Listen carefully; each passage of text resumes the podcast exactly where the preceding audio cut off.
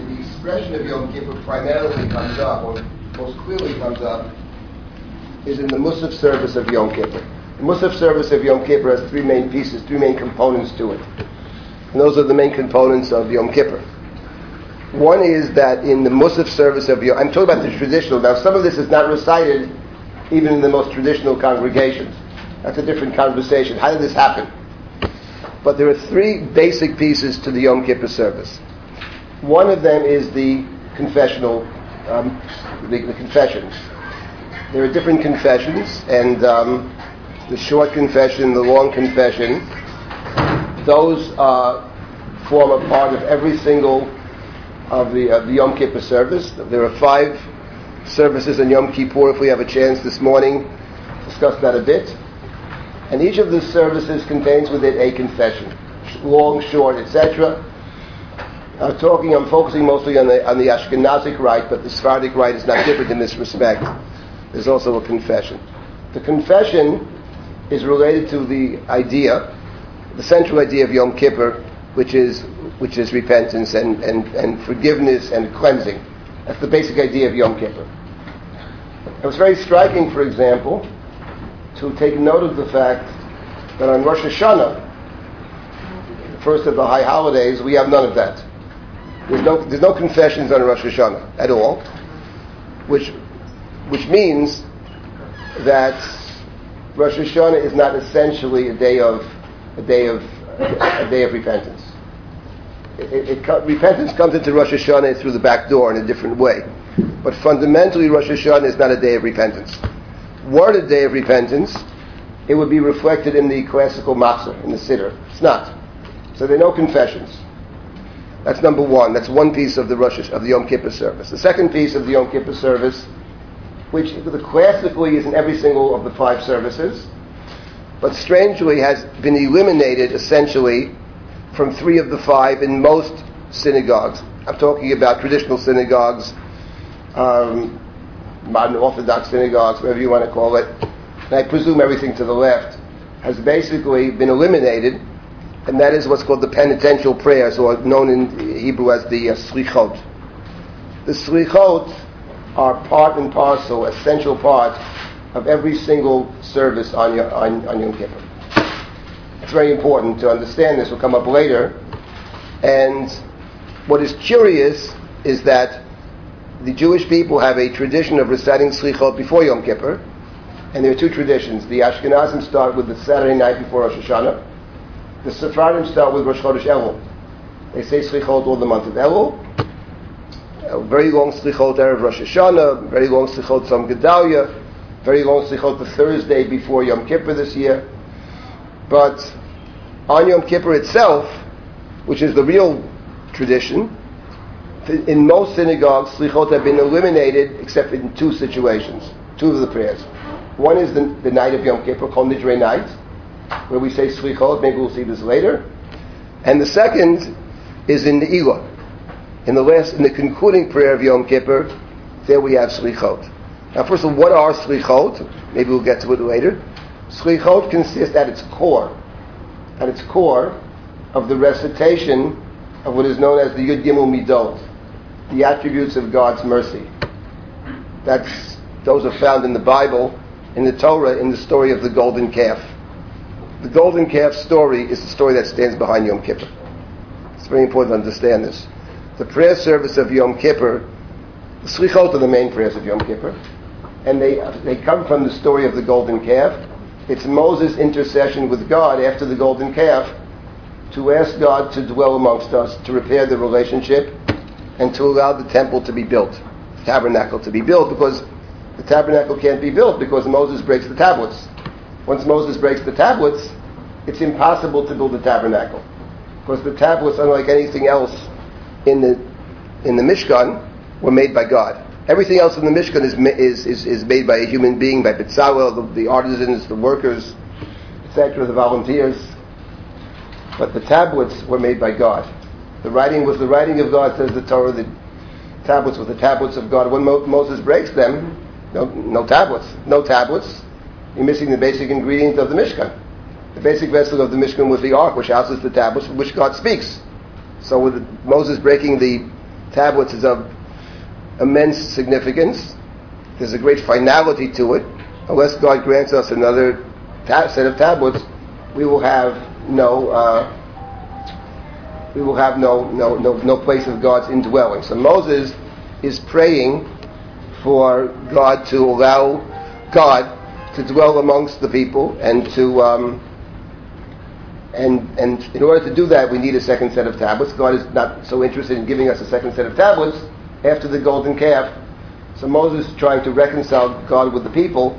He does so ultimately after a long negotiation, which is very interesting. He does so when God teaches Moses the attributes of God's mercy. Hashem Hashem kel rachum v'chanun erech apayim v'rav chesed v'emet, which are known in that tradition as the 13 attributes of God's mercy.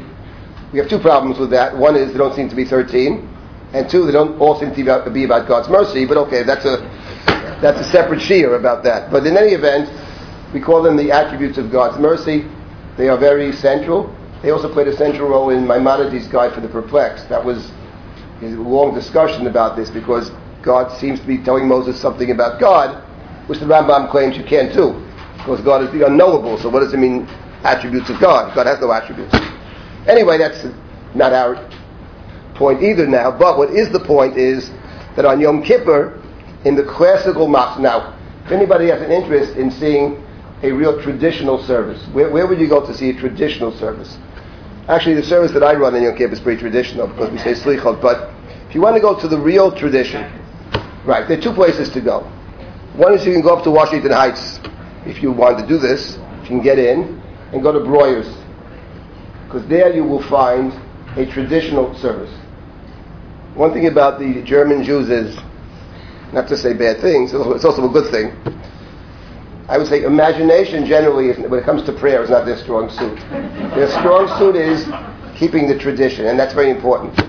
Because when you go there, you see what was actually done 500 years ago, 700 years ago. And they, of course, because they have a truly authentic, traditional, classical service, they say, they say slichot in all of the prayers. They say everything. But they say the slichot in all of the services. Now, where you say these slichot, we'll get to later but they are recited in each of the five services, not just at night, not just Ne'ilah, but they say Slichot in Shacharit, Mincha, and Musaf, and where is very interesting. Maybe I'll come back to this. That's the second basic piece of the Yom Kippur service. Those two apply in every all five services. Vidui and Slichot in all five services. And in the Musaf of Yom Kippur, there's an additional interesting element in the classical service of Yom Kippur, called the uh, the uh, avoda. The avoda, very unusual, is a reenactment of the service of the high priest on, on Yom Kippur. I say high priest because according to the Mishnah, according to the Mishnah, parts of the main parts of the service, temple service of Yom Kippur, is performed only by the high priest, not by anybody else. How much of it is performed necessarily by the high priest or not is a tremendous dispute among the commentaries on the Talmud. Big fight. But in any event, everybody agrees that the core pieces of Yom Kippur are to be performed by the high priest. What makes the service of the high priest very interesting, and that would be another, spoke about this a couple of years ago, is that on Yom Kippur, you have the following. You have the, the first question was, where does Yom Kippur appear in the, in the, in the Torah? Well, it appears in the Torah in chapter 16 of Vayikra. It appears. What? But not with that appellation of Yom Kippur. No. No, not with the name Yom Kippur. No, not with the name Yom Kippurim, but on the 10th of Tishrei. That's correct. But on the 10th of Tishrei, we'll call it for our purposes Yom Kippur. At the end of that, that's actually an important point, but at the end of that long chapter, uh, it says on the 10th day of the month, so it sounds like the service that's described takes place on, this is specific to the 10th day of the month.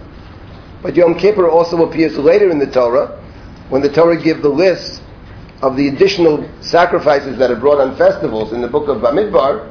Yom Kippur appears there as well, on the 10th of the month. And that's a different sacrifice. And then, of course, the temple had a daily service. There's a daily service in the temple 365 days a year or whatever. So on Yom Kippur, what's interesting is how do you juggle the three things? You have to have the daily service. You have the very complex service of, of Vayikra chapter 16, and you have the Musaf. How, how do you juggle these three things? That topic is discussed by the Mishnah. That's the main topic of the Mishnah in the first seven chapters of Tractate Yoma, and is known in our tradition as, that's why it's known as Seder Avodah Yom Kippurim, or Seder Avodah, the order of the service. Because the Mishnah and the rabbinic tradition is wrestling with this idea of what is the order. When it comes to the sacrifices, the order is very important. Derivatively, our prayers, which in some sense are connected to sacrifices, the vehicle for our prayers, we call the uh, Sidur. It's the same idea that prayer, for whatever reason, is a parallel to the sacrificial service, and it's it's a kind of ordered event. Now, so the avoda is, of course, the reenactment. Now, this is unusual for us. In our tradition, we are hard pressed to think of too many uh, examples in our classical prayer service where we have where we are reenacting something. I really can think of. I mean, one could say that reading the Torah is a reenactment. That the reading of the Torah, according to some views, is essentially a reenactment of receiving the Torah. That part, I think, that, that certainly is, is, is a great truth to that. In terms of the actual prayer service, you're hard pressed to think of too many other examples. I can think of one. One other example in our prayer service where we actually reenact something. And that is what? Birkat Kohanim is an excellent point, actually. I'm not sure that's a reenactment or that's a, that, that in, in and of itself is a. That's a good question. Is it, are we reenacting what happened in the temple? Or are we actually have a separate directive that the priests are blessing the community outside of the temple? That's a, that's a good question. Um, that might be the difference between the two customs of, of blessing. The, the, strange custom is, which has no good reason for it to be. I mean, it has a reason. I don't know the reason. I've never seen the reason. I mean, I see whatever. Point is, if you go to a Sephardic synagogue, you will see that they, the Kohanim bless the people every single day of the year. Which, of course, from the text is the correct thing to do. The Ashkenazim do not do this. The Birkat Kohanim for the Ashkenazim is only on the holidays. In Israel's every day, of course. Israel's every day, which is correct. The problem is not Israel. The problem is why don't, why don't we do it? It's a commandment every day. What, what, what's going on? That's the big question. So that could be the question. If those who bless every day understand that, that there's a directive to priests to bless every day of any mitzvah. The Jews in exile outside of the and the Ashkenazim who don't do so probably is stemming from the idea that since fundamentally it is a temple ritual, makes no sense outside Israel. We don't want to lose it altogether, so we bless only on the festivals. That's what I suggest. In any event, these are the three key pieces of Yom Kippur. The Avoda, which is reenacting the service of the high priest, the Slichot service, and the and the Vidui. Now the question is, yes. Yeah, right. Hoshana Rabbah, that, that's what I had in mind. Hoshana Rabbah is the, the, is, the, is the way I was looking for. The other example of a reenactment would be Hoshana Rabbah. We march seven times around. We are simulating what they did. That's, uh, thank you. We are simulating what they did in the uh, in the temple. Hoshana Rabbah essentially the it's going around the altar. It's going around being Sovev the Mizbeach. So, so on Hoshana Rabbah, we are simulating or reenacting. It's a reenactment, but for the most part in our prayer services, we're not reenacting. So the avoda is interesting and different in that way. And what's curious is the order of these three things. The avoda, the vidui, and the slichot. Those are the three core pieces of Yom Kippur.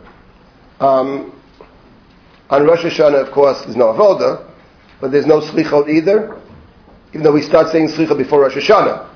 And the longest slichot to Erev Rosh Hashanah. And the second longest slichot to the day after Rosh Hashanah. But on Rosh Hashanah itself, there are no slichot. In the Ashkenazic rite. In the old days, there was slichot. Look at the Gaonim, they said slichot on Rosh Hashanah. But, but, but we, have, we don't have slichot, and we have no vidui. So, because Rosh Hashanah is not about tshuva. That's what you see, something else. But Yom Kippur is, now what is the order of those three actually? What is, what, how does it work? What do we say first? I mean, we, from, I'll guarantee you, most people in this room don't say in, in, on Yom Kippur, in Musaf, don't say slichot altogether, because 99% of the synagogues don't say them. But for those who do say them, or those who have studied it, what is the order? So let me see. I have before me a, a machzor that was handed. I don't know which one it is. This might actually have these slichot. It could be.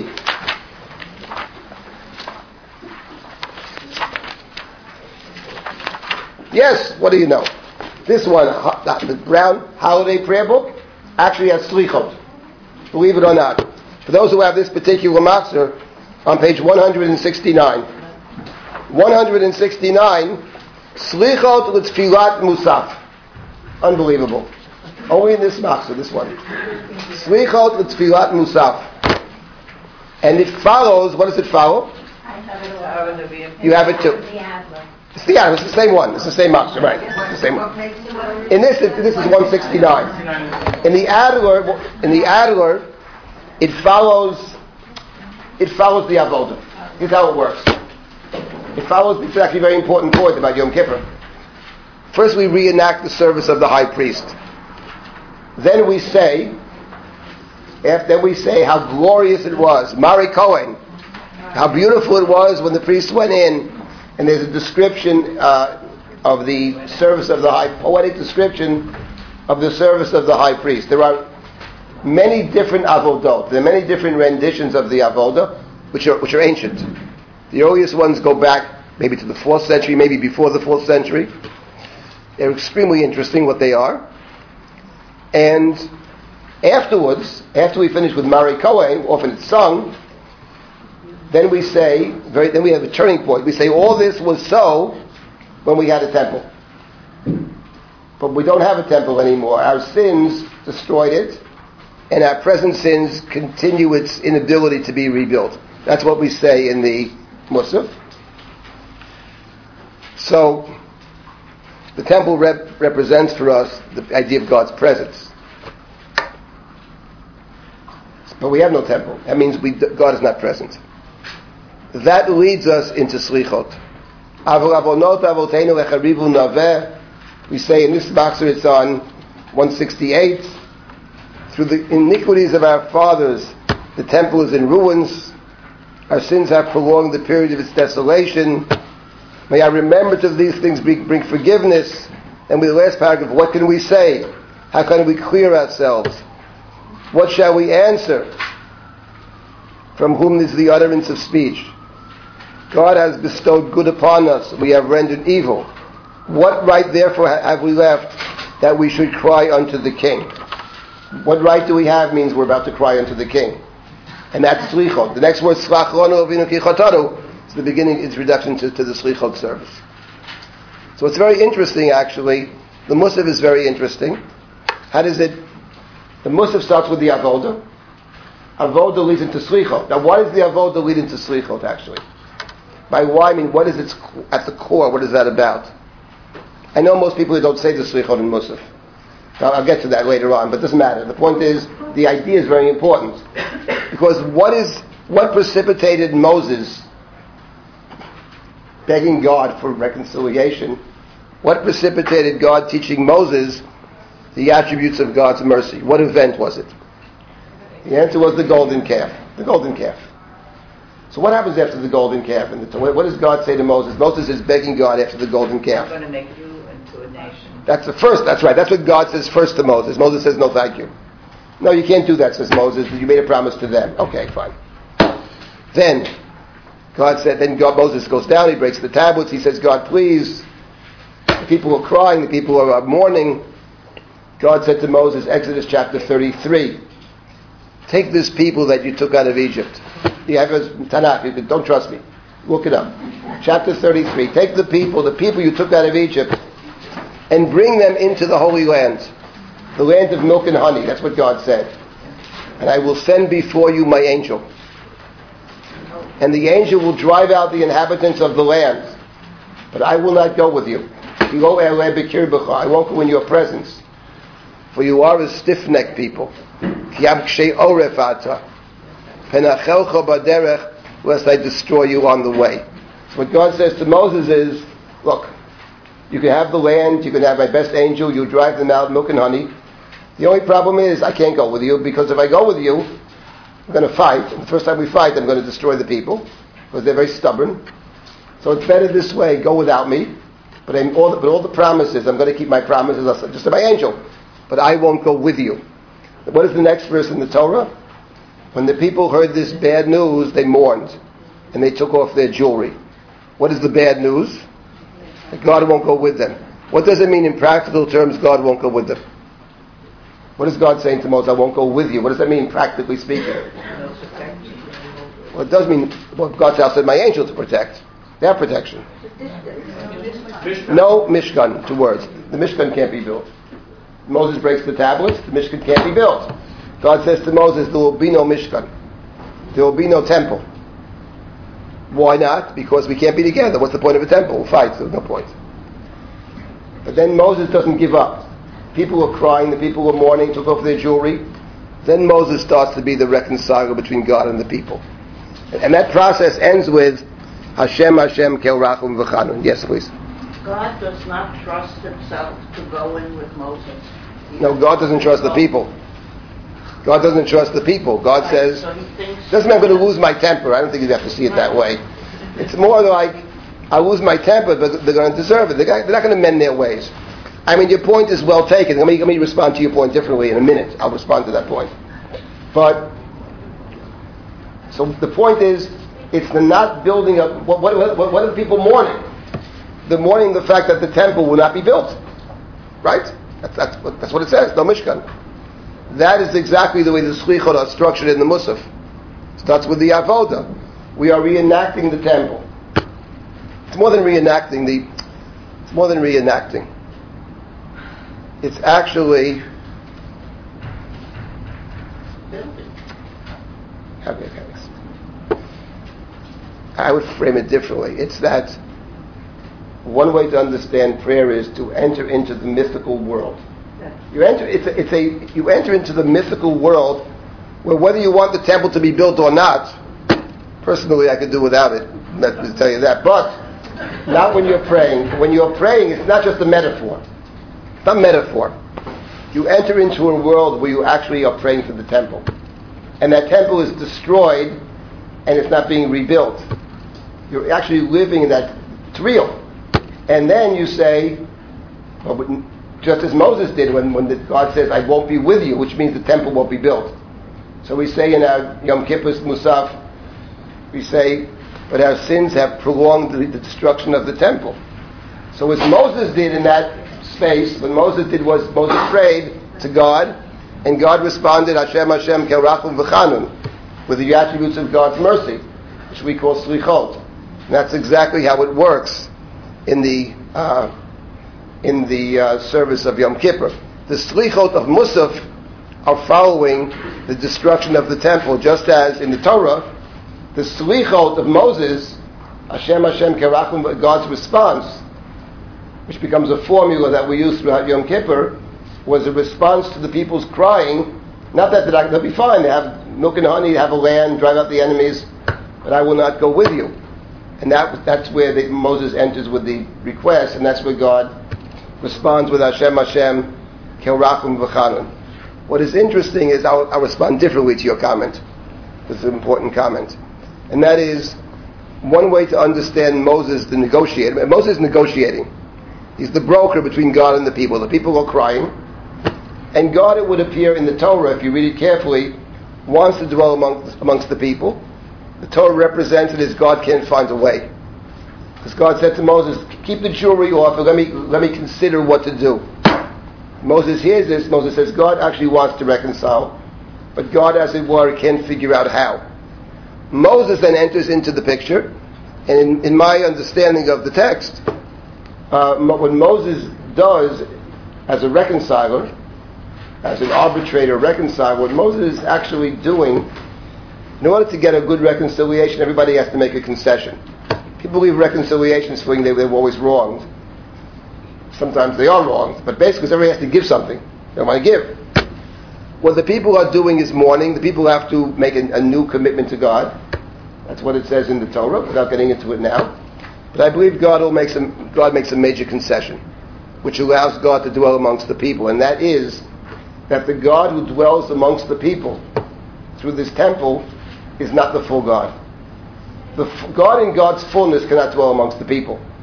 Whereas, as we say on the, in our prayers and elsewhere, God's seal is actually truth. God's fundamental nature, we say in Rosh Hashanah, use your mercies to overcome your nature. Abraham overcame his, his nature of kindness and to do your will. So too, God, you also should overcome your basic nature. What is God's basic nature? Truth. Emes. God's seal is truth. Mercy is not God's basic nature. God employs mercies.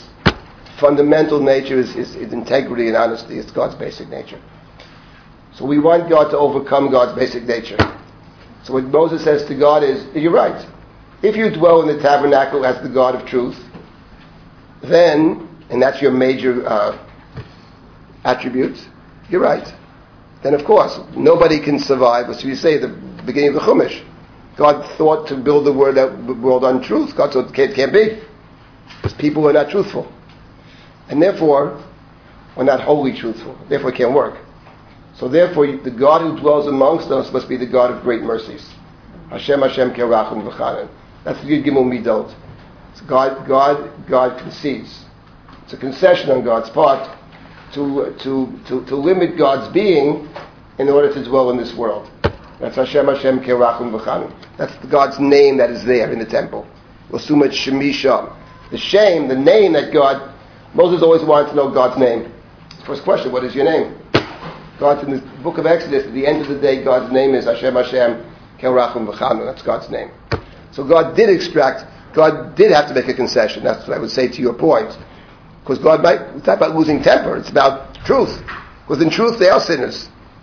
Human beings are, are, are limited. So therefore, in order for God to dwell amongst us, God must limit God, as it were. And then after we get to the Slichot service on Musaf, then very interestingly, we have the vidui. The confession comes after the slichot. It's very interesting. The order we would have done it the other way around. First, you confess your sins, then you ask for forgiveness. We don't do that. We actually first ask for forgiveness. Only afterwards do we confess our sins. Yes, you want to add to that? So, in order for humanity to survive, God gives us leeway. Yes, I would say that's accurate. God is a without the mercies you can't actually live. I wouldn't say that's, I, I don't think it's only true of God. It's true of human beings as well. If, everything, if we are exacting on everything, of course, we're typically exacting on everything vis-a-vis the other person. We're less exacting vis-a-vis ourselves. But uh, in any event, I don't think, I don't think relation, any relationship can exist only on truth. I don't think that, that, that, that, that can work. Not that people should not be truthful. People should be truthful and institutions should have integrity. Of course, that's so. But at the end of the day, everybody, we are imperfect beings, and we recognize that, and therefore, we have to allow for the failures of others, have to be less judgmental of others. I think that's clear. And yeah, I think the world exists only through the kindnesses that people do. I don't think the world can exist with truth alone, which is essentially what the Medrash says in the beginning of the Chumash. God thought to build a world of truth that world in the way we are living here can't possibly exist. In any event, the order of Musaf, whether we say the Slichot or not, is that Avoda, Slichot, and only afterwards, only after we are requesting forgiveness, or one might say only after we are relying upon the fact that God is a forgiving God. Because we are repeating in the Slichot service, it's always the same service, which is, the key is the Yud Gimel Midot, and we interpose various requests we make a request of piyut, some kind of poem, followed by Hashem Hashem Kerachum V'chanun. Yes, Suri. I think we have a similar thing actually in the daily Shemoneh Esrei, where we say Hashivenu Avinu L'Toratecha, before we say Slach That's a good point. Yeah, that is a very good point. But there, Avinu Kichatanu is very similar to Slichot. There's, I mean, Kichatanu is, I mean, but it's a good question. I don't think it's identical, but yes, but it, there's a request that God bring, restore us before we even mention what we've done wrong. I think it's even more pointed in the in the order of Yom Kippur in, terms of the vidui, which comes after this. Always, it's always that way. The vidui always comes at the end of the uh, of the of the slichot service. What is curious, beyond belief, curious, is this: that the slichot service, of course, have their own integrity. In other words, there's a custom, ancient custom, of the Jewish people to say slichot by themselves, standalone piece, before the morning prayers. On the first night, there's a custom to start at midnight, actually, the Motzai Menucha. But it, typically, slichot are recited before the morning prayers. Yashmoret Aboker, before the morning prayers. And uh, they have a structure. For the typical slichot, when you recite them alone, first you say is Ashrei Yoshvei Beitecha. Then the Chazan says Chatzi Kaddish. Then there's a long paragraph which is modeled. If you look at it, you'll see it's modeled on the language of the first three blessings of the Shemoneh Esrei. Then you have re- some kind of request for forgiveness, etc., which is modeled on the intermediate part of the Shemoneh Esrei, which is all about bakasha, various requests, and it ends with the last request is Shema Kolenu. Often the ark is open. Shema Kolenu. Shema Kolenu is the end of the request part of the Slichot service. And afterwards, there's a concluding part. There's a, a, a vidui and the full kaddish, and, that, and it's exactly based on the Esrei. This, this, was not my invention. I, I, didn't make this up, by the way. This was noted by many people before me. But itself, when you see it, it's obvious. Of course, it's obviously the case.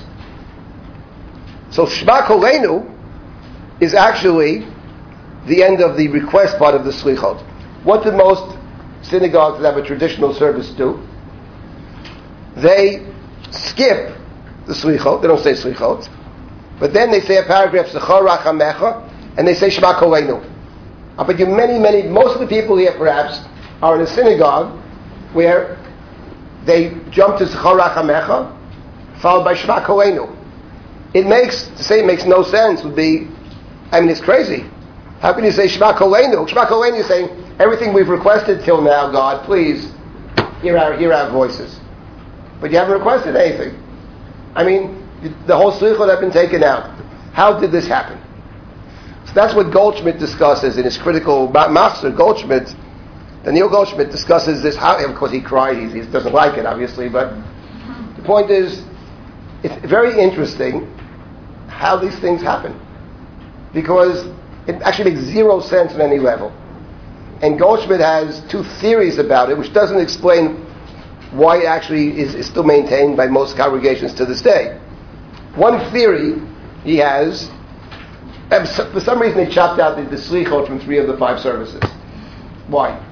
So one theory he has is it comes together with the advent of the of the paid chazan. See, the, the chazanim don't like slichot. They like uh, Nisana Tokef, you know, Kelorachdin, you know, the, uh, the ten the, the ten martyrs. That's a you know.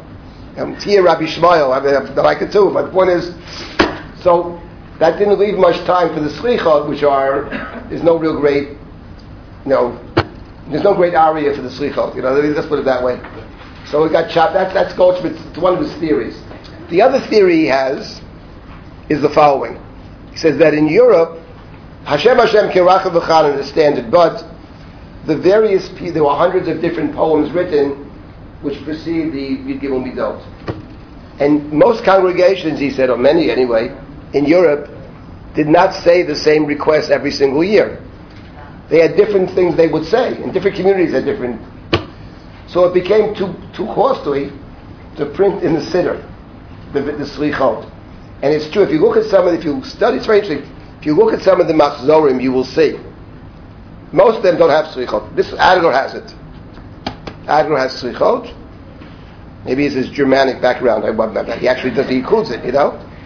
But you'll see some sidurim, some machzorim, when it comes time to say slichot, they don't have them in the book, but they say kan omrim slichot. At this point, you say slichot. In our service, we are distributing the slichot. But the point is, kan omrim slichot because it wasn't the same slichot every single year. Every year they would they would vary it. They would change the slichot. So maybe they distributed for that year the slichot that they're doing. Maybe someone wrote it out. Whatever. I don't know how they did it. But once once it wasn't written in the book, says Goldschmidt, forget it. Once it's the people will, will, will say what's written in the book. Whether it makes sense, doesn't make sense is secondary. That's the human human nature, especially when it comes to something very traditional. It's in the book, I say it. And no thought was given to the fact that, now why it was chopped out, where it was chopped out before Shema Koleinu, and they kept Shema that may be a different reason because the editors of the, of the books were not necessarily the greatest scholars. That's possible. But what it doesn't explain is why the Jewish people have continued to do this. It makes zero sense, and it doesn't make any structural sense, and it sort of takes the heart of the davening out.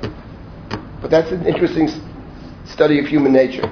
In any event, those are the three core pieces to the service of Yom Kippur. It means that the day of Yom Kippur is a day of is a day of atonement. Now, before I get to yes, Is it possible that people just trust God's memory, that He remembers it from before? let's put it this way. there are many things to say to that, but we, the question is, we, the question is, why do we trust God only in terms of the slichot? In other words, why do we trust God with 98% of the, you know? I mean, one of the issues with Yom Kippur, which I dearly love, there are a lot of words. You know, there, there are a lot of words. Prayer in general, you know, there are there are many, many words, and the question is, do they help us pray better, or do they get in the way? That's an excellent question, actually, in terms of thinking about prayer. But in any event, so Yom Kippur, that's Yom Kippur is about. Yom Kippur is a day of a day of forgiveness, a day of repentance. Now, I mentioned that in Musaf, in the Musaf service, the Slichot are introduced by the, by the, by the destruction of the temple. So we start with the Avodah, we reenact it. Where do we say Slichot? Let's say, let's say the prayer service at every classical prayer service, probably non-classical, say Slichot in the prayer we call Ne'ilah. I say they say Slichot in Ne'ilah, but there isn't pretty much else outside of Slichot in Ne'ilah. The whole, the whole Ne'ilah is basically Slichot. Hashem Hashem Kerachum V'chanun. One of the traditional customs is to say Hashem Hashem Kerachum V'chanun Ne'ilah 13 times. That's a very, very well-founded tradition. To say the 13 attributes 13 times. When do we say Slichot in the Ne'ilah? Where in the, in the Machzor do we say Slichot are only recited, by the way, in the public, in the public arena. They're not recited individually. The confessions are recited privately and publicly. But the Slichot are only in the repetition of the Shemoneh Esrei. Where do you say Slichot? What introduces Slichot in Ne'ilah? Who knows? There isn't in Ne'ilah. Sorry, Gamal is a Musaf. Where in Ne'ilah? It couldn't. It wouldn't be Asari Gamalchus anyway, probably, because Asari is a later composition. The prayer that introduces Slichot is an earlier prayer. It's one of the core prayers of Yom Kippur. In fact, it is probably the core prayer of every festival, which is what? Ya'aleh v'yavo. Ya'aleh v'yavo introduces Slichot. Let's take a look, for example, Ne'ilah. For those who say, for those who say Slichot and Shachrit and Mincha, it's also said after v'yavo. Always, always by v'yavo. Now, in this particular machzor, this is on 258 in this Adler, in the Adler Machzor. After Ya'aleh and why does Ya'aleh v'yavo introduce the Slichot, by the way? And, and what, what, can we, what can we learn from the fact that Ya'aleh v'yavo introduces Slichot? Now let me say something that's very sad. I mean, it's, it's very sad. What's very sad is that I felt I had to give the shiur in the first place. Because I'm sure probably everybody in this room goes to services on Yom Kippur for years. And you spend most of the time in the synagogue. How is it possible not to know this? I could, could do anything. I mean, why hasn't someone got up in the synagogue and said, spending an awful lot of time here today, let me inform you about the structure of what we're doing. It's, it's, a, it's a, it, to me, it's mind-boggling that this even has to be told. But it is what it is. In any event, Yava introduces the Slichot. In the Igwa, the Slichot are introduced by a little poem, which has a very beautiful nusach, P'tach Lanu Shar. P'tach Lanu Shar B'yet Ne'ilah Shar Kifon Ayom. Hayom Yifnei Hashemesh Yavov Nifnei Avo Sharecha Anok Helno and then El Melch Yoshev Al Kisei Rachamim the God who sits on the throne of mercies which always introduces the Yom Midot it's always introduced with the paragraph Kel Melch Yoshev Al Kisei Rachamim. That paragraph recalls Moses the humble one who stood before God and God teaches Moses the attributes of mercy. The hero of Yom Kippur is, is, is Moshe Rabbeinu. He's the hero of Yom Kippur. So he is taught the Yud Gimel Midot. It's introduced by Ya'aleh V'Yavo. Now why Ya'aleh V'Yavo? There are several reasons why. First of all, just in terms of the language of Ya'aleh V'Yavo. How does Ya'aleh V'Yavo end? Right? Hoshienu bo l'chayim b'dvayishu v'rachamim chus b'choneinu v'rachem oleinu have mercy on us v'yoshienu keilecha save us we look to, towards you kiel melech chanun v'rachum ata you are a king is chanun v'rachum. Chanun v'rachum is the beginning of the Yud Gimel Midot Hashem Hashem kerachum v'chanun. So it naturally flows right into the slichot. Kiel melech chanun v'rachum ata but there's a deeper point about Ya'aleh V'Yavo, actually. And there are two other points about Ya'aleh V'Yavo, which make it the perfect candidate for the introduction to the request for forgiveness on Yom Kippur. And that is that the key word of Ya'aleh V'Yavo is the word Zikaron. Re- remembering. Memory, when God remembers in the Torah, it's not just an intellectual thing for God to remember. God is remembering and God takes actions to, to help people. That's typically what the word memory. Vayiskar Elohim et Rachel. Vayiskar Elohim et Noach. God is remembering. Vayiskar Brito. God remembers the sees us in Egypt. And Elokeinu v'alkei avotenu. Yalev yavo v'yagia v'yer zichronenu u'fiktonenu. Zichron avotenu. Zichron Moshiach ben David avdecha. Zichron Yerushalayim yirkojecha. Zichron klamcha beit Yisrael fanecha. Right, so we have, and the word pakad, pakdenu lo racha. The idea of Yalav Yav was zikaron in the liturgy has a very particular meaning in, in the Jewish liturgy, which is forgiveness, or I would say atonement through sacrifice. Rosh Chodesh, for example, is called a, day of zikaron. So there's a sense of zikaron. There is a sense in zikaron of God's compassion and also of, of God's forgiveness. It's very interesting that the Ashkenazic, with the Ashkenazic rite, has, does a very peculiar thing that we, many of us are familiar with, but we haven't thought of it. And that is, this year, for example, Yom Kippur falls on Shabbos. Many of the, all the festivals can fall on Shabbos. When they fall on Shabbat, so in our prayers we add, we, we mention Shabbat. You should mention it first. It's the holiest day. We mention Shabbat first. It's in all the prayer service, right?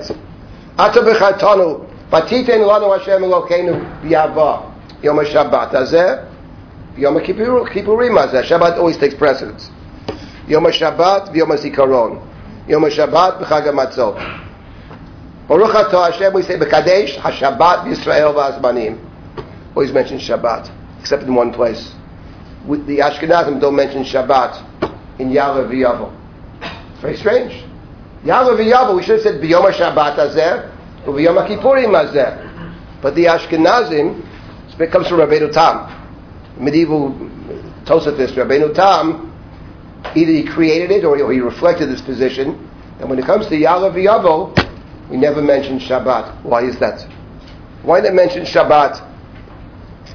I believe the answer is and I believe that Rabbi Soloveitchik said the same thing. I'm not 100% sure of this. But I, in the back of my head, I think so. That one thing about the Shabbat service that you don't find is God's forgiveness. You don't find sin. In the, in the Sabbath liturgy, there's no mention of sin, and there's no mention of, of, of forgiveness. That's not true on the festivals. For example, in the Musaf of the festivals, we always say, because of our sins, we were exiled, the temple was destroyed. Talk about God's rachamim. Melech rachaman rachem aleinu. Merciful God, have mercy on us. Racham. On Shabbat, the rachem is very, is very muted, and there's no mention of sin at all.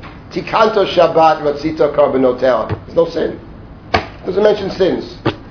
Shabbat is not a day of forgiveness of sins. And therefore, since Yalav Yavo is all about Zikaron, Melech Chanun V'rachum, it's not that Shabbat is antithetical to Yalav Yavo from the Ashkenazic perspective. And therefore, the Ashkenazim do not say Yalav, mention Shabbat in Yalav Yavo. Yes?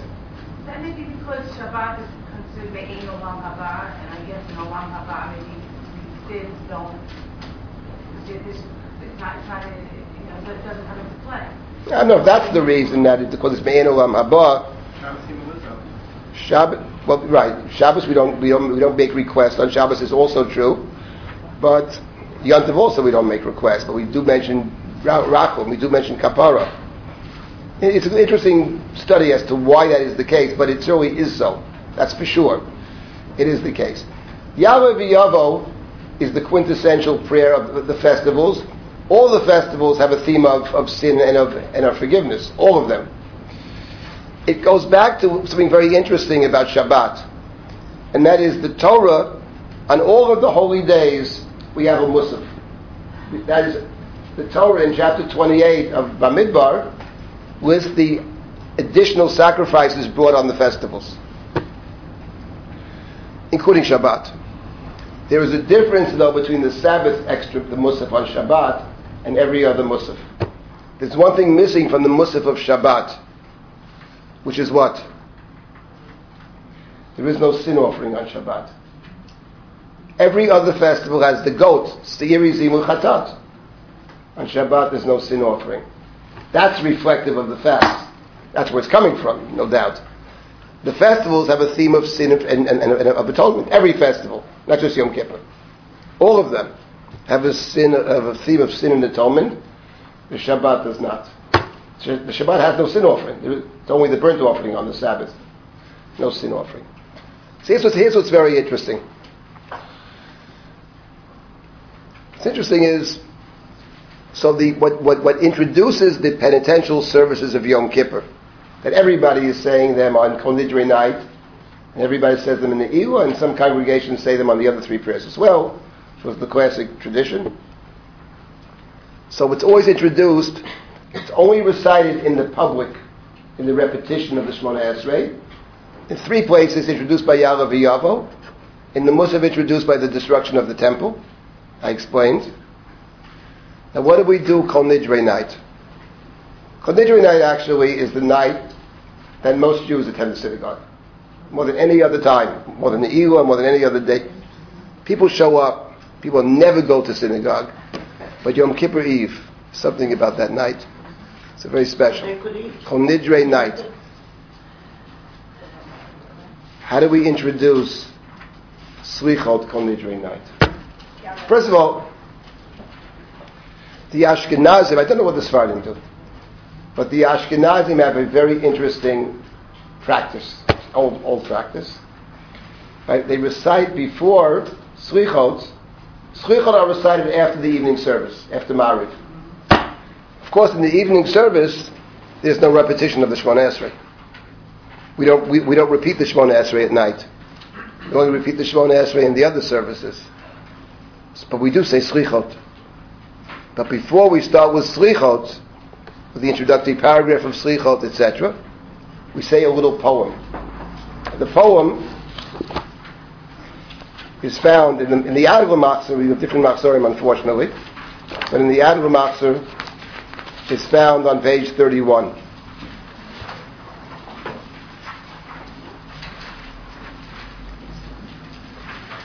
So it's Ya'aleh Tachnunenu Me'erev.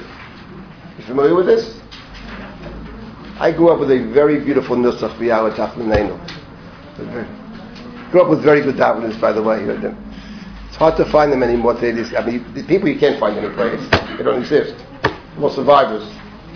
They st- studied their chazanas in, in Auschwitz. That's where they learned how to daven, and they could daven. They really could daven. You know, th- these people are gone. But they also had a beautiful nusach. It's very beautiful, powerful nusach. Look what the look what the Jewish people have done here. They have created a Ya'aleh V'Yavo. This is a very interesting prayer. It's been around for hundreds and hundreds of years, which means we have to pay attention. Ya'aleh tachlunenu me'erev. We, we say, may our prayers ascend from the night, from the evening. V'yavo shavotenu miboker. May our salvation come in the morning. Right? Or Beis Shabbat prays our cries. May our cries go to you miboker from the early morning, dawn, the morning. V'yera rinunenu ad erev. Let our song be clear until the evening. So if you look at the language of it, it starts with Ya'aleh. The second line is V'yavo. And the third is V'yeraya. And if you think, what is the prayer of Ya'aleh V'yavo? How does Ya'aleh V'yavo start? Ya'aleh V'yavo V'yagia. You didn't realize. I'll tell you something else you didn't realize either, which is better. Which is unbelievable, actually. First of all, you see one thing straight out. There are customs of saying Slicha from Rosh Chodesh Elul, before Rosh Hashanah, they're all beautiful customs. But Yom Kippur is different. Because Yom Kippur, the recitation of the Slichot, is actually what the day is about. It's part of the fabric of the day. It's not just a custom to, say Slichot on Yom Kippur. It is reflective of the fact, yes, what is Yom Kippur? It's a day of penitential prayers. So that we are introducing, it's not a coincidence, it's not just a little poem. It's saying something about the nature of these Slichot. Maybe we said Slichot for 40 days. But the f- fact is that tonight is different. Because tonight is not just we happen to be saying Slichot. Tonight the Slichot of, of what this day is. That's the prayer of Ya'aleh V'Yahweh, which of course is the classical prayer for every holiday. It's the holiday prayer. But there's something else about this Ya'aleh V'Yahweh that's very interesting, the, the structure of it. Because the structure is like this. Ya'aleh Tachlunenu Me'erev V'yavo Shavotenu Mi Boker V'yera Rinunenu Ad Erev. That's how it starts, right? There are two interesting phrases that the anonymous author of this poem uses. The first one is the Torah's description of Yom Kippur, which is Me'erev Ad Erev. So the, that was the title for this talk this morning, Me'erev Ad Erev. Now, the phrase of Me'erev Ad Erev is a very important phrase in the Torah. Let's take a look at that phrase, Me'erev Ad Erev. I believe it's in Vayikra. So one place Yom Kippur is mentioned is in chapter 16 of Vayikra. The second place it's mentioned is chapter 23 of Vayikra. In this, in the Tanakh, page 262. Everybody have a Tanakh? Or share one if you don't have. Chapter 23 of Vayikra lists the holidays. Starts with Shabbat, then Pesach, Shavuot, Rosh Hashanah, list them in order. And then you have Yom Kippur on page 262. Ach be'al sol chodesh hashvi hazeh Yom HaKippurimu. Mark, or truly on the tenth day, which was Achbi. Moreover, truly on the tenth day of the seventh month is the day of atonement. It's a holy day. You shall afflict your souls. In bring a sacrifice to God. Do no work on this self same day, for it is a day of atonement to atone for you before God. Any soul that does not afflict itself will be cut off from its people. Any soul that does work on this day, I will cause this person to perish. Do no work. A Statute for all generations in all places. Now the last verse. Shabbat Shabbaton hu. Sabbath of complete rest, a Sabbath of Sabbaths, it shall be for you. Afflict your soul. Now we have the last very strange part of this verse. B'tish'al v'chodesh ba'erev. Me'erev ad erev. Tishbetu Shabbatchem. On the ninth day of the month at evening, from evening to evening, Tishbetu Shabbatchem, you shall observe this your Sabbath. What does it mean? What does the Torah mean when it says on the ninth day in the evening? It starts by saying on the tenth day. Yom Kippur is the tenth day of the seventh month. That's what it says over here. That's what it says in Bamidbar. That's what it says in chapter 16. I think in chapter 16 it says it as well. It says it right here in verse number 27. Ach be'asol ha'chodesh hashvi'i hazeh. And this Rashi says on those words, I think maybe quoting Gemara, that Achba also, Ach, uh, also Achorish in this pasuk refers to the night of Yom Kippur. That's what the Achim is. Okay. Which is very good now. Begins and ends the. Well, that may be, but what's not so good is, I mean, I think it's very good. What does it mean to say on the ninth day in the evening? The Gemara asked the question. What about the Seulah Mefeket? That's the Gemara. It's the Gemara. I'll get to the Gemara. You and the Gemara in the same way. Wait, wait. Wait, but every holiday starts at night, anyway. That's right. So I, Let me ask you a question. But the day. Let me ask you a question. Let me ask you a question. We all know, everybody knows, that the Jewish holidays start at night. The Jewish day starts at night. Everybody knows that, right? Obviously. Let me ask you a question. Forget about what we know about the Jewish holidays and Jewish practice. That's certainly true.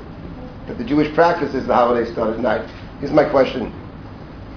In the Torah, when does the Jewish, when does the day start? Does it start at day or at night? See, there's a big fight between the Ibn Ezra and the Rashbam. The Rashbam, whose book was censored for this reason, made the following observation. The Torah says, in the beginning of the Torah, the first few verses of the Bible, Vayerev vayivoker, Yom Echad, right? There was night and there was day, one day. From this, the Ibn Ezra and many others concluded that the day starts at night. First there's night, then there's day, one day.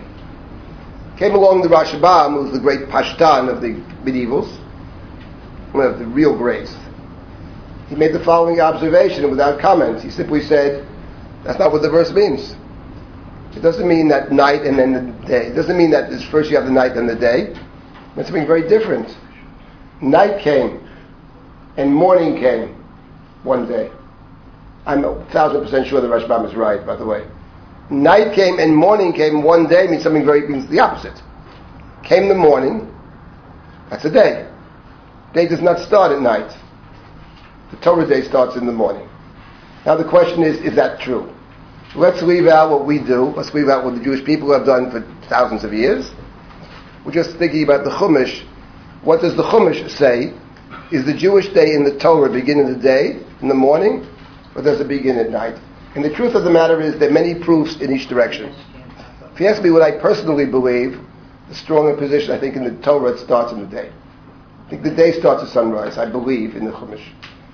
And I'll tell you why. That's what I just said. That's exactly what the Rashbam says. No, exactly the opposite. Doesn't mean that. It means night came and morning came one day. That's what the Rashbam says. Night came, morning came, then the sun dawned. A day. It's, it's, by the way, we we whatever we the Jewish day may start at night. It's very interesting actually. But when we think of the day, right? We think of sunrise or dawn. We, we don't think of the day as starting at night. We don't talk that way. We don't think that way. We don't operate that way. The day starts, which is completely logical. The day starts even for I say even for us, even for us who stay up to two in the morning, who go to Broadway and you can't tell the difference between day and night. But Kal Vachomer, imagine living in a place where there are no electric lights. The night is pitch black. You can't see anything at night. No, no sane person ever travels at night. You can't know where you're going. It's too dark. So of course, the morning, which starts probably the first rays of, of the sun, the, before the sun rises, the, door, the day is the, obviously you work in the daytime. At nighttime, you do nothing. The chiddush of Pesach actually is that, is that the, the fest, the Seder, it's a night, it's a night ritual. It's unbelievable. Alayla, one second, the night. But the point is, though, Vayerev Vayivoker, I think is the proof of the opposite. What the Rashbam says, which I'm convinced is completely correct. Of course, the night came. The verse of Yom Kippur can function two ways. It can say this is the paradigm that the day starts at night. Tisha, I would say the opposite actually. What does it mean? What does that mean? You mean the ninth day? The Gemara asks the question. You mean the ninth day at night? How's it the ninth day? It's the tenth day if it starts at night. It's always the ninth day if its tenth day starts in the morning, obviously. Therefore, the so-called proof from Yom Kippur is exactly a proof in the other direction. Such, such a proof in the other direction, to me, it's just obvious. Now, there actually there are other other other proofs from the biblical text that in the Torah at least, this better position is that the day starts in the morning. The day does not start at night. Now, having said that, there are a host of suggestions in the text that the day starts at night. That- that It's not, it's not so simple.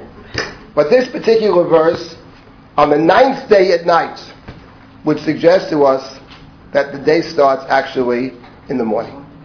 If that be the case, if the day starts in the morning, then the verse is very interesting. If the day starts at night, the verse is less interesting. What's interesting is why the Torah says the ninth day, which is the Gemara's question. He b'chi misadim, the Gemara says, you fast on the ninth day? You're fasting on the tenth day, because the night is already the tenth day. Why did the Torah mention the ninth day? That's your point. So the Gemara says, whoever eats and drinks on the ninth day, as as if he or she has fasted on the tenth day. That's a drush. In other words, what's interesting is the Gemara is driven to its conclusion by virtue of the fact the presumption of the Gemara, whether they assume it's the plain reading of Scripture or not, I'm not I'm getting into. But at the end of the day, given the fact that we are observing the holiday at all days, beginning at night, so what does it mean the ninth day? So it means something else. It means that you are already starting Yom Kippur on the ninth day. And that is actually true from a, from a, from a halachic standpoint. We have a concept in, in Jewish law called Tosefet Yom. Mosifin Mechol Al Kodesh. Right? We're starting Shabbos early. Think about it, right? Oh, I'm going to start Shabbos early this week. Someone once looked at me. Whoops. What, what, what did you say? I'm starting this Sabbath early. The day starts at, your day starts at night, right? That's correct. When you're starting it early, it's Friday afternoon. What, what, what, what does it mean? Starting Shabbos early. Point is, we have this idea, which is a very important idea for us. You can add onto the holiness. You can. It's a very important theological idea as well. I would say, you can actually create kedusha by appending something to the, something which is holy. The, that's called Tosefet Shabbat. According to many Rishonim, many many Rishonim, the idea of adding on to the Shabbat is a is a principle which is rabbinic in nature, has no Torah standing. See, in the, within the halakhic system, there are laws we call Doraita and the laws we call Rabbanan. According to many of the commentaries on the Talmud, Tosefet Yom Tov, Tosefet Shabbat, adding before and after Shabbat and Yom Tov is rabbinic in nature. But there's one example where Tosefet is actually Doraita, and that is on the holy day of, of Yom Kippur. On Yom Kippur, to add on to the day has the status of a, of a Torah law. The Torah says, "V'tisha b'chodesh ba'erev." You start Yom Kippur not on the tenth day. You start Yom Kippur on the ninth day. And there's something else very interesting about erev Yom Kippur, very unusual about erev Yom Kippur. It's a practice we all have, but it's very kaparas is an interesting practice. That's true. Kaparas is a is a folk practice to either with a chicken or to give tzedakah. But there's something else that has very deep roots, which is common practice for the Jewish people. Surah Mafsek is, is to is to daven mincha on Yom Kippur earlier, and in the mincha to say vidui. You, also an additional practice that the Ramban makes, a very beautiful practice, which is reserved by some Jews, that before Kol Nidre, to say vidui. The Ramban talks about this at length. The Ibn Ezra wrote a very beautiful poem. There are many poems written for the, the confession before Kol Nidre. To enter into Yom Kippur through vidui, but the Yom, but the vidui takes place before Yom Kippur. Either in min, mincha time there's a vidui, and then there's the confessions before Kol Nidre. L'cha Hashem teshukati the I advise everybody to look at it.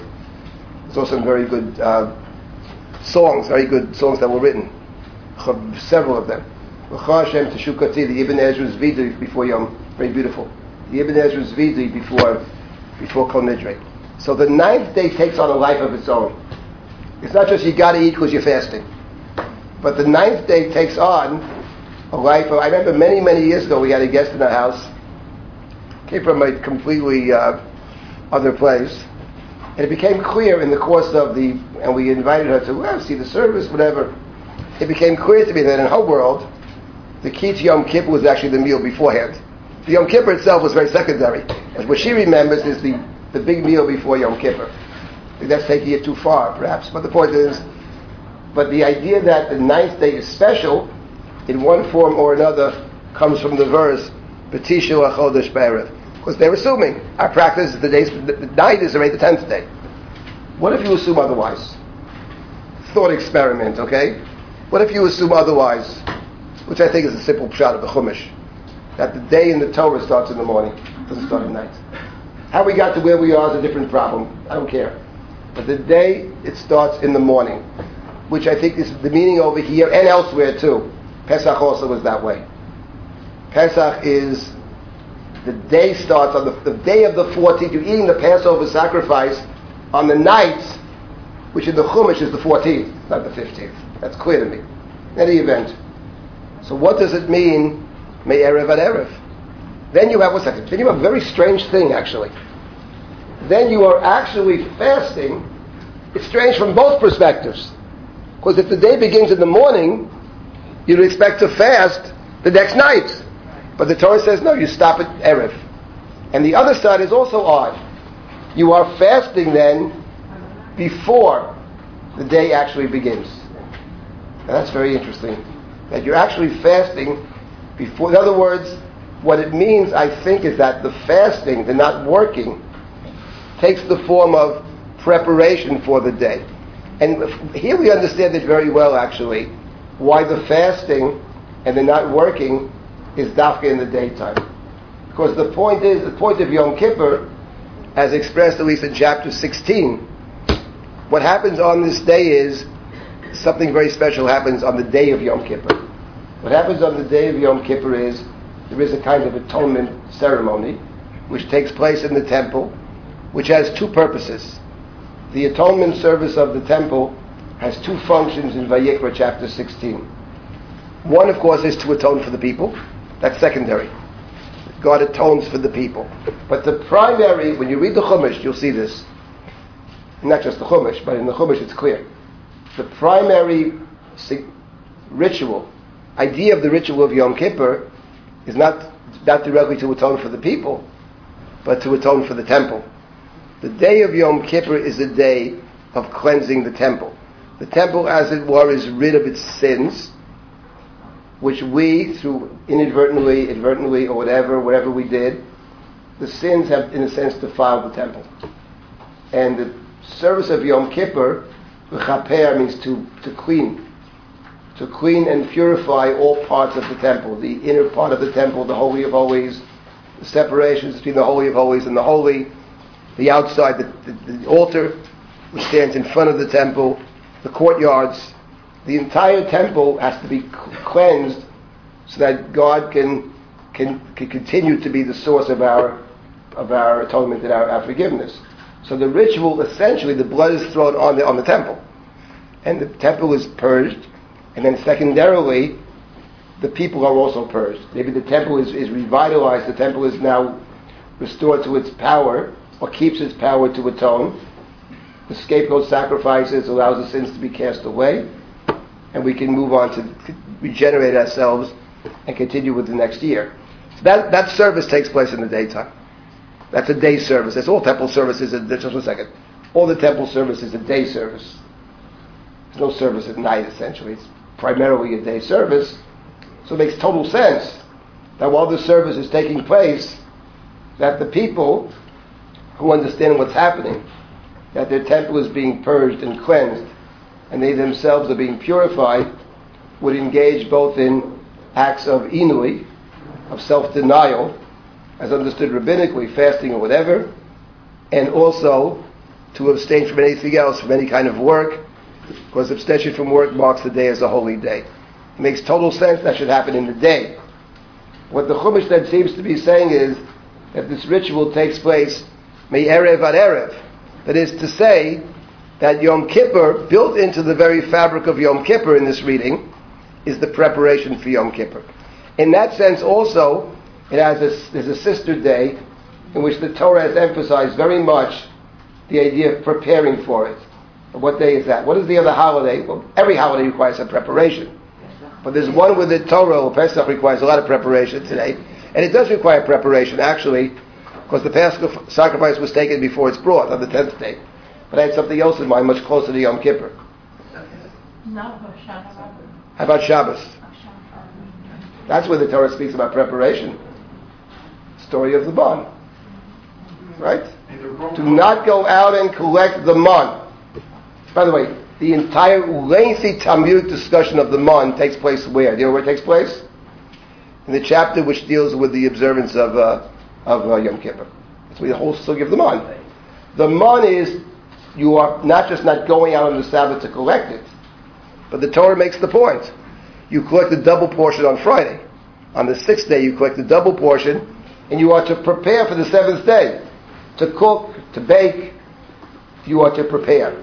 Now, the Sabbath requires preparation. So Yom Kippur also requires preparation, which in the Chumash takes place on the ninth day. The ninth time is the ninth day. I think it's the plain reading of the Torah. Tisha Chodesh Ba'erev, Me'erev ad Erev. And I believe, yes, we, we, the Jewish people, on the practical level, have, have actually rejected this. Our, our, our days start, and especially our holidays start at night, by the way. It's very interesting, before I get to the main point I want to make in the next 10 minutes. Interesting is, you open up a siddur, not a machzor, a regular normal siddur. It's very interesting. What's at the beginning of the siddur? Shacharit. You ever think about that? Why does the siddur start with Shacharit? Every siddur in the world. I've never seen any siddur. I've seen all kinds of weird siddurim in my life. But I've never seen, I've seen Amaratzis beyond belief. But I've never seen a siddur that starts the daily service with, uh, with, with the night. With, why not? They start at night. I've also never seen a siddur in my life that starts the Shabbat service with the morning. Every single siddur starts Shabbos with Chudurah, with Kabbalah Shabbos. Makes sense, right? So the point is very simple. What, what, why does the regular siddur start with Shacharit? Of course, because the day for us starts in the morning, obviously. But it's more than that. It's actually because even though we Jewish people have adopted the practice, however we got to this, who knows? The scholars debate it. But the Jewish day starts at night. But there's one exception. There is one place where the Jewish day does not start at night, where the Jewish day starts in the morning. You know where that is? In the uh, in the in the Beit Hamikdash. The temple day starts in the morning. The Shmira. Temple Shmir is true. The temple service starts in the daytime. Does not start at night. The night in the temple follows the day. Sacrifices are brought in the daytime. The following night they're burnt. It's the same day. Night follows day in the temple. The siddur, which which essentially is connected to the service, to the avoda, to the temple, consciously or unconsciously, we have structured that siddur like a temple service. Shabbat is different because the holiness of the day starts at night. So therefore, you have we, we start with Shabbat. And the festivals you always start at night. The printing always starts with the night, but the daily service also starts with the day. Now, let me get to the main point I want to make, then I'll take the comments. I mentioned there's a little introductory prayer to Slichot Kol Nidre night.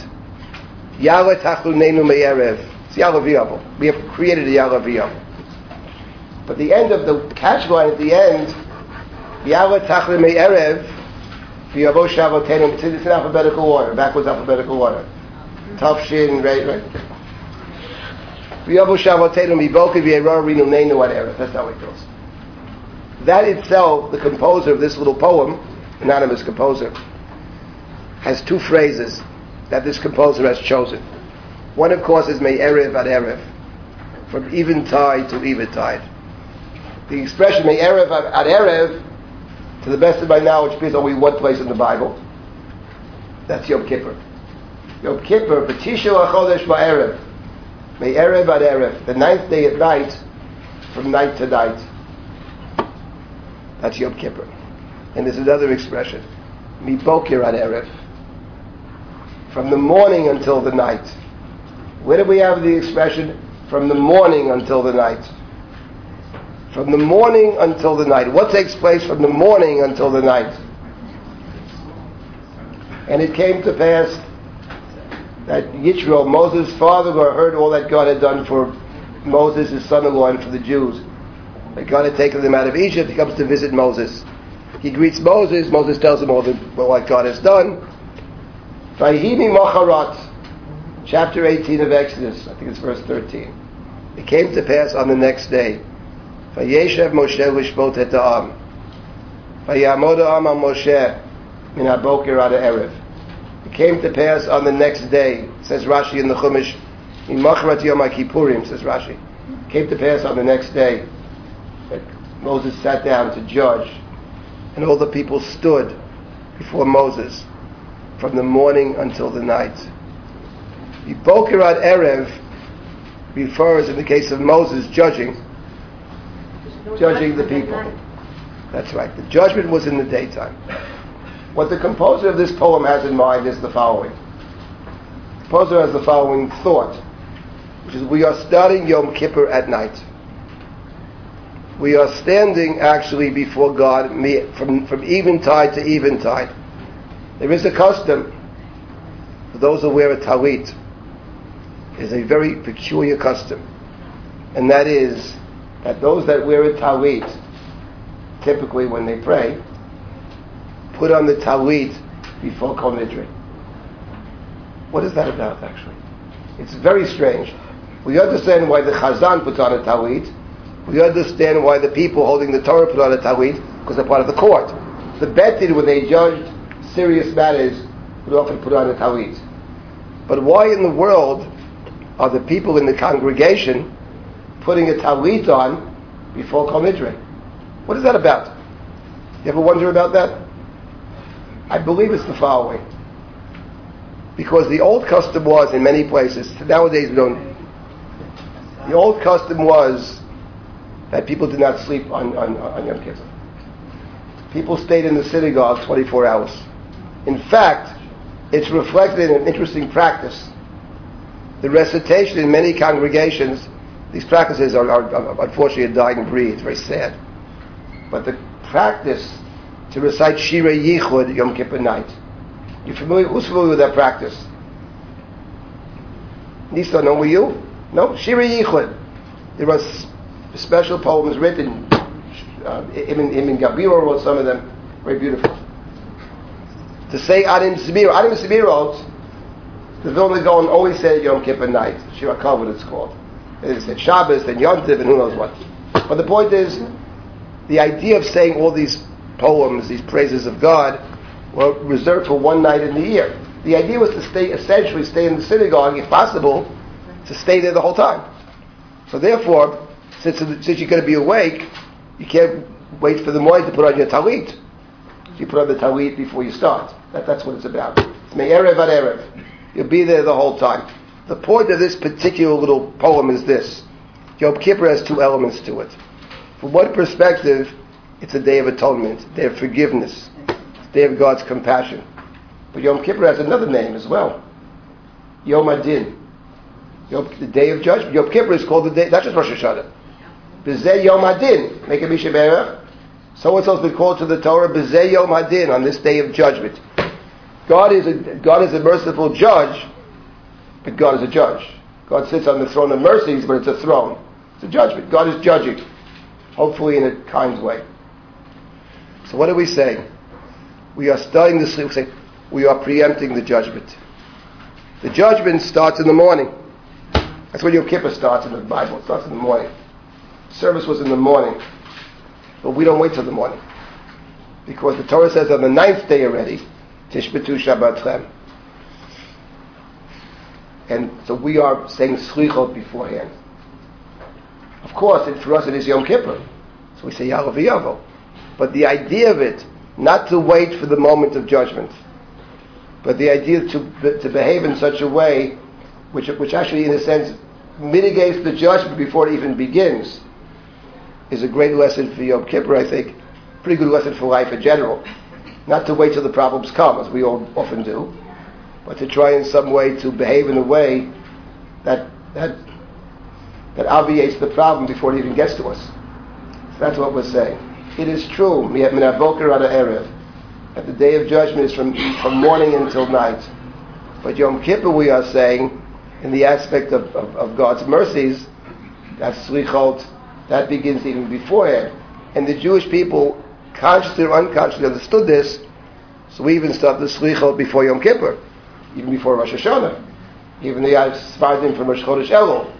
We are starting already to behave in such a way that hopefully we won't, we won't, we won't get to that bad place we have to deal with all kinds of problems. But to try to put ourselves in a place we, we avoid the problems before they ever come. That's what I wanted to say about, just to summarize what the little bit we looked at today. On the Thursday, we'll continue with Kol and the different aspects. What I really would like to do, I, the title is less important, but it would be a good thing from even to even to uh, try to understand. Yom Kippur has five prayers. Each prayer makes Yom Kippur very interesting. is that each prayer has its own its own its own fabric. Each prayer is different. It's not the same prayer repeated five times. Shachar Yom Kippur is not Mincha, Mincha is not Musaf, Musaf is not Kol Nidre. None of them, and each one is very special and very different. And to appreciate the nature of each of the prayers, how one gets to appreciate the prayers, the, the, what helps us, I think, is first the, the, the, actual liturgy, but even more so, the slichot actually help us. Because what the slichot do is they're picking up always on something about the nature of the slichot for Shacharit, and not the slichot for Ne'ilah, and not the slichot for Kol night.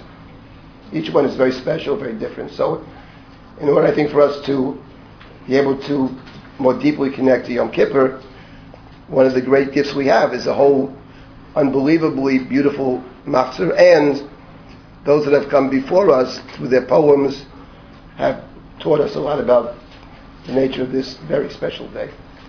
Okay, we'll stop here.